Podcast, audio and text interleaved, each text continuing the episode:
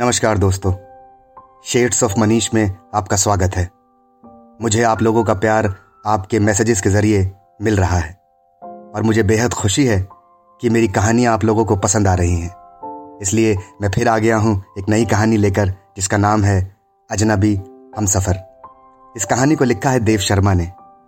लेकिन कहानी शुरू करने से पहले, जैसा कि आप सब लोग जानते ही हैं, अगर आप मुझे फेसबुक पर सुन रहे हैं तो पेज को लाइक करना मत भूलिएगा, और अगर आप मुझे यूट्यूब पर सुन रहे हैं तो चैनल को सब्सक्राइब ज़रूर कर दीजिएगा।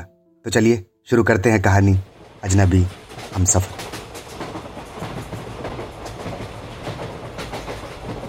वो ट्रेन के रिजर्वेशन के डब्बे में बाथरूम की तरफ वाली सीट पर बैठी थी। उसके चेहरे से पता चल रहा था कि थोड़ी सी घबराहट है उसके दिल में कि कहीं टीटी ने आकर पकड़ लिया तो। कुछ देर तक तो वो पीछे पलट पलट कर टीटी के आने का इंतज़ार करती रही। शायद सोच रही थी कि थोड़े बहुत पैसे देकर कुछ निपटारा कर लेगी। देखकर यही लग रहा था कि जनरल डब्बे में नहीं चढ़ पाई, इसलिए यहाँ आकर बैठ गई। शायद ज़्यादा लंबा सफ़र नहीं करना होगा। सामान के नाम पर उसकी गोद में एक बैग रखा था, छोटा सा।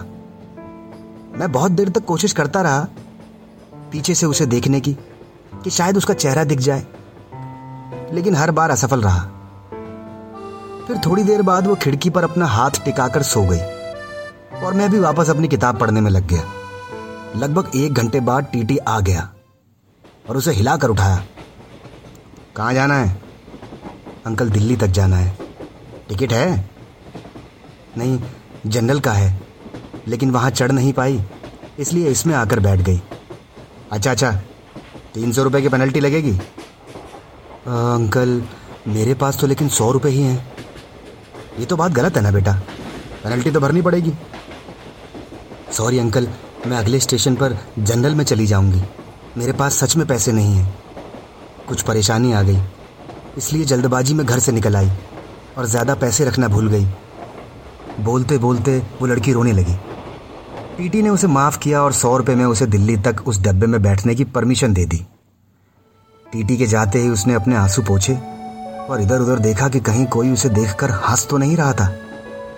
थोड़ी देर बाद उसने किसी को फ़ोन लगाया और कहा कि उसके पास बिल्कुल भी पैसे नहीं बचे हैं, दिल्ली स्टेशन पर कोई जुगाड़ करा के उसके लिए पैसे भिजवा दे, वरना वो समय पर गांव नहीं पहुंच पाएगी।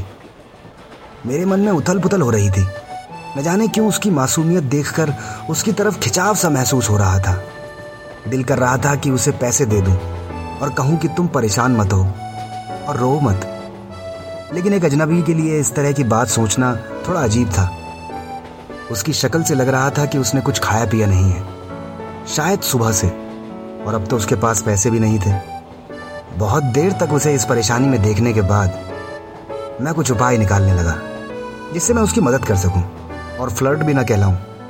फिर मैंने एक पेपर पर नोट लिखा और लिखा, बहुत देर से तुम्हें परेशान देख रहा हूँ। जानता हूँ कि एक अजनबी हम उम्र लड़के का इस तरह तुम्हें नोट भेजना अजीब होगा और शायद तुम्हें गलत भी लगे, लेकिन तुम्हें इस तरह परेशान देखकर मुझे बेचैनी हो रही है, इसलिए ये पाँच सौ रुपये दे रहा हूँ।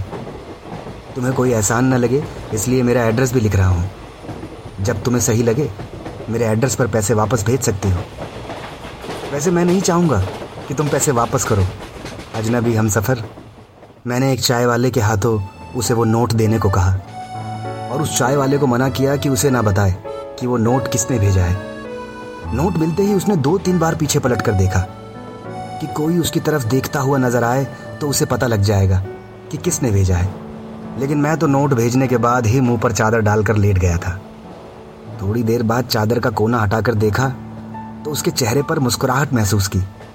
लगा जैसे कई सालों से इस एक मुस्कुराहट का इंतज़ार था। उसकी आंखों की चमक ने मेरा दिल उसके हाथों में जाकर थमा दिया। फिर चादर का कोना हटा हटा कर हर थोड़ी देर में मैं उसे देखकर जैसे सांस ले रहा था। पता ही नहीं चला कब आंख लग गई। जब आंख खुली तो वो वहाँ नहीं थी। ट्रेन दिल्ली स्टेशन पार कर चुकी थी, लेकिन उस सीट पर एक छोटा सा नोट रखा था। मैंने झटपट मेरी सीट से उतरकर उस नोट को उठा लिया। उसमें लिखा था, थैंक यू मेरे अजनबी हमसफ़र, आपका यह एहसान मैं ज़िंदगी भर नहीं भूलूंगी। मेरी माँ आज मुझे छोड़कर चली गई है। घर में मेरे अलावा और कोई नहीं है, इसलिए आनन फानन में घर जा रही हूँ। आज आपके इन पैसों से मैं अपनी माँ को शमशान जाने से पहले आखिरी बार देख पाऊंगी। उनकी बीमारी की वजह से उनकी मौत के बाद उन्हें ज़्यादा देर घर में नहीं रखा जा सकता। आज से मैं आपकी कर्जदार हूँ, जल्द ही आपके पैसे लौटा दूंगी। उस दिन से उसकी वो आंखें और वो मुस्कुराहट जैसे मेरे जीने की वजह थे। हर रोज़ पोस्टमैन से पूछता था, शायद किसी दिन उसका खत आ जाए।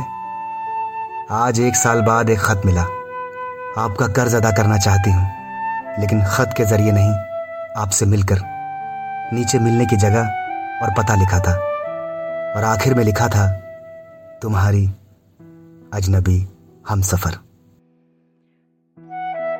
तो दोस्तों, ये थी देव शर्मा की लिखी कहानी अजनबी हमसफर। उम्मीद करता हूँ इंसानियत को ज़िंदा रखने वाली ये कहानी, मोहब्बत को ज़िंदा रखने वाली ये कहानी आपको पसंद आएगी। जल्द मिलूँगा आपसे एक नई कहानी के साथ। तब तक अपना ख्याल रखिए। नमस्कार।